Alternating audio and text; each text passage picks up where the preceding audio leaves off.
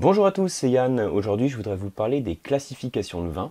Alors, vous savez tous qu'on peut classer les vins de plusieurs manières. hein. Les manières les plus classiques, ça peut être par appellation, par origine géographique.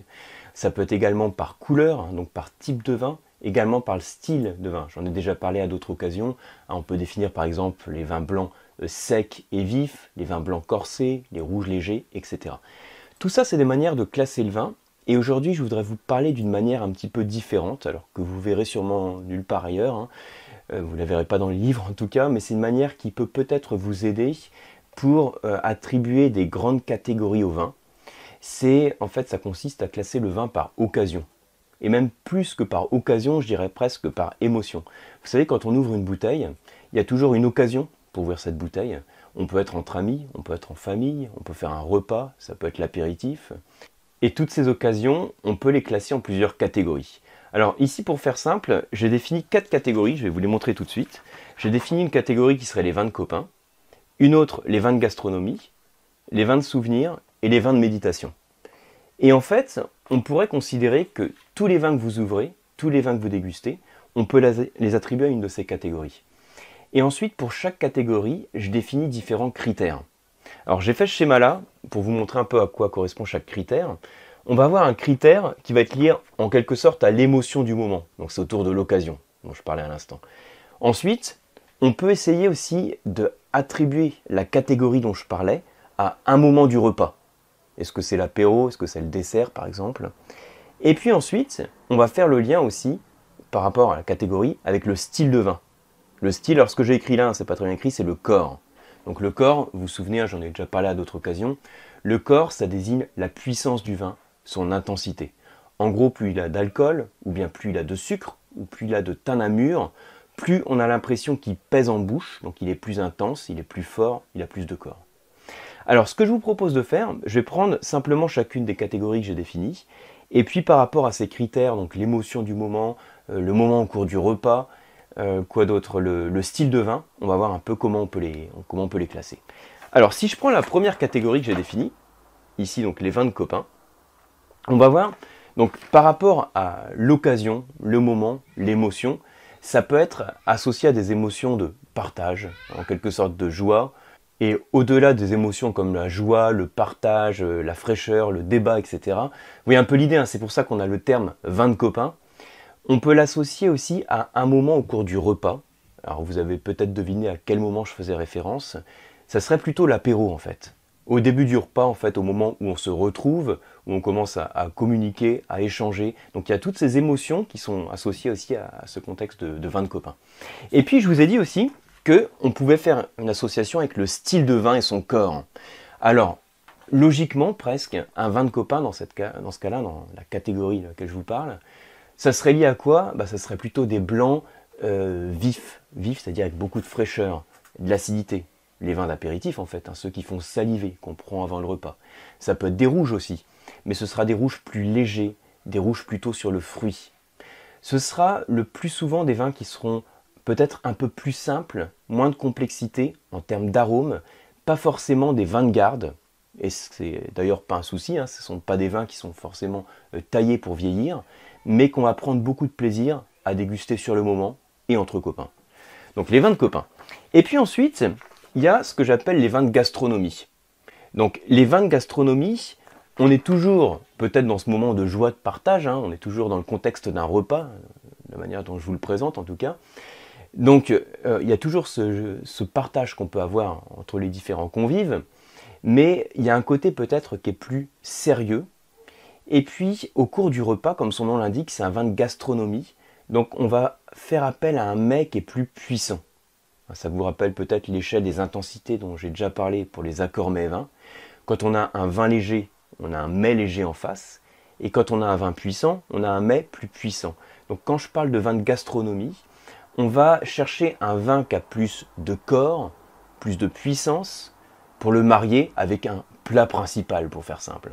Alors, vous allez me dire, le, plat principal, ça peut être aussi, c'est pas forcément un gibier, du gibier ou une grillade, ça peut être aussi du poisson.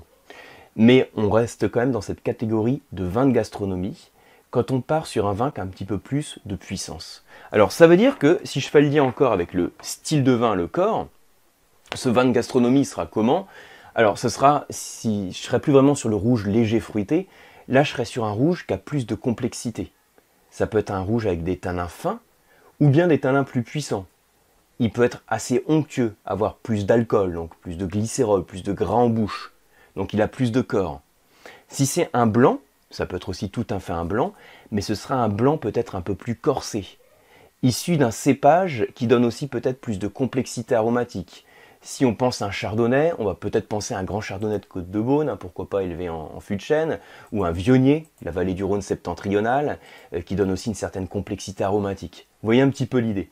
Donc on passe du vin de copain au vin de gastronomie, du coup, dans l'évolution du repas également, dans l'émotion, et puis aussi dans le style de vin. Et puis ensuite, l'autre catégorie que j'ai définie, c'est le vin de souvenir. Alors le vin de souvenir, c'est typiquement la bouteille, donc l'émotion qui peut être associée à ça, euh, alors que, on va dire, le vin de copain, c'est un peu, je disais, la, joie, le partage, c'est un peu le vin euh, qu'on a sur les projets, sur le futur, alors que le vin de souvenir, l'émotion qu'on a, c'est plutôt une nostalgie. Vous voyez un petit peu l'idée euh, qu'on a par rapport à ça. Donc le vin de souvenir, c'est plutôt un vieux millésime, et puis, qui dit vieux millésime, je pense quand vous ouvrez un vieux millésime, que vous sortez votre cave, il y a aussi ce moment un peu d'émotion dans l'expérience de la dégustation. Parce qu'on pense au millésime, donc euh, qu'à 10 ans, 15 ans, 20 ans, 30 ans ou plus, et on pense aussi à ce qu'on faisait à cette époque. c'est un moyen aussi un peu de voyager dans le temps, d'où le terme de vin de souvenir. Donc ça, c'est l'émotion qui sera associée. Et puis, en termes de style de corps, bah là, le style, en fait, quand je dis vieux vin, j'ai un peu tout dit parce que vieux vin, c'est un style. Vous avez les, vins rouges euh, tanniques, les vins rouges puissants, les vins rouges légers, mais je peux aussi définir une catégorie de vieux vins. Parce qu'un vin rouge euh, puissant, tannique, ou un vin rouge onctueux, avec le temps évolue et il change de catégorie et il arrive dans la catégorie des vieux vins, qui se caractérisent par des tanins fins qui ont fondu, donc la couleur qui a évolué, les arômes qui ont évolué, qui sont passés des fruits frais aux fruits plus secs, on a les notes animales qui se développent, les arômes de cuir, euh, de gibier pourquoi pas, de sous-bois, de champignons, etc. Donc ça, c'est la catégorie des vins de souvenir. Et puis ensuite, la dernière catégorie dont je parle, ce serait les vins de méditation. Alors, à quoi on peut l'associer comme émotion? Alors, c'est peut-être plus le vin, alors j'allais dire le vin qu'on va déguster tout seul. je vous invite pas forcément à déguster des vins tout seul, mais tout seul en tout cas au cours du repas. Parce que c'est un vin qui peut se suffire à lui-même. Il n'a pas forcément besoin d'un mets. Par exemple, pour vous donner l'idée d'un style, hein, pour toujours utiliser ces trois critères dont je parle, vous donner l'idée d'un style qu'on peut associer à un vin de méditation, ce serait un vin qui a du sucre résiduel, mais un bon moelleux, un bon liquoreux. Et pour faire simple, en 5 minutes de vidéo, si je dis un bon moelleux, un bon liquoreux, ça veut dire que c'est un vin déjà qui a un certain équilibre, donc qui a une belle acidité. Quand on a un vin qui a du sucre résiduel, un vin doux, et qui manque d'acidité, ça paraît un peu plat, un peu lourd, voire un peu écœurant. Si j'ai un vin qui a de l'acidité, ça contribue à l'équilibrer, donc ça se déguste mieux, hein, le sucre s'équilibre par l'acidité, et donc ici en plus on a un vin qui a euh, une certaine gamme, une certaine complexité en termes d'arôme, on est sur cette catégorie des vins de méditation. Ça pourrait être aussi des vins oxydatifs.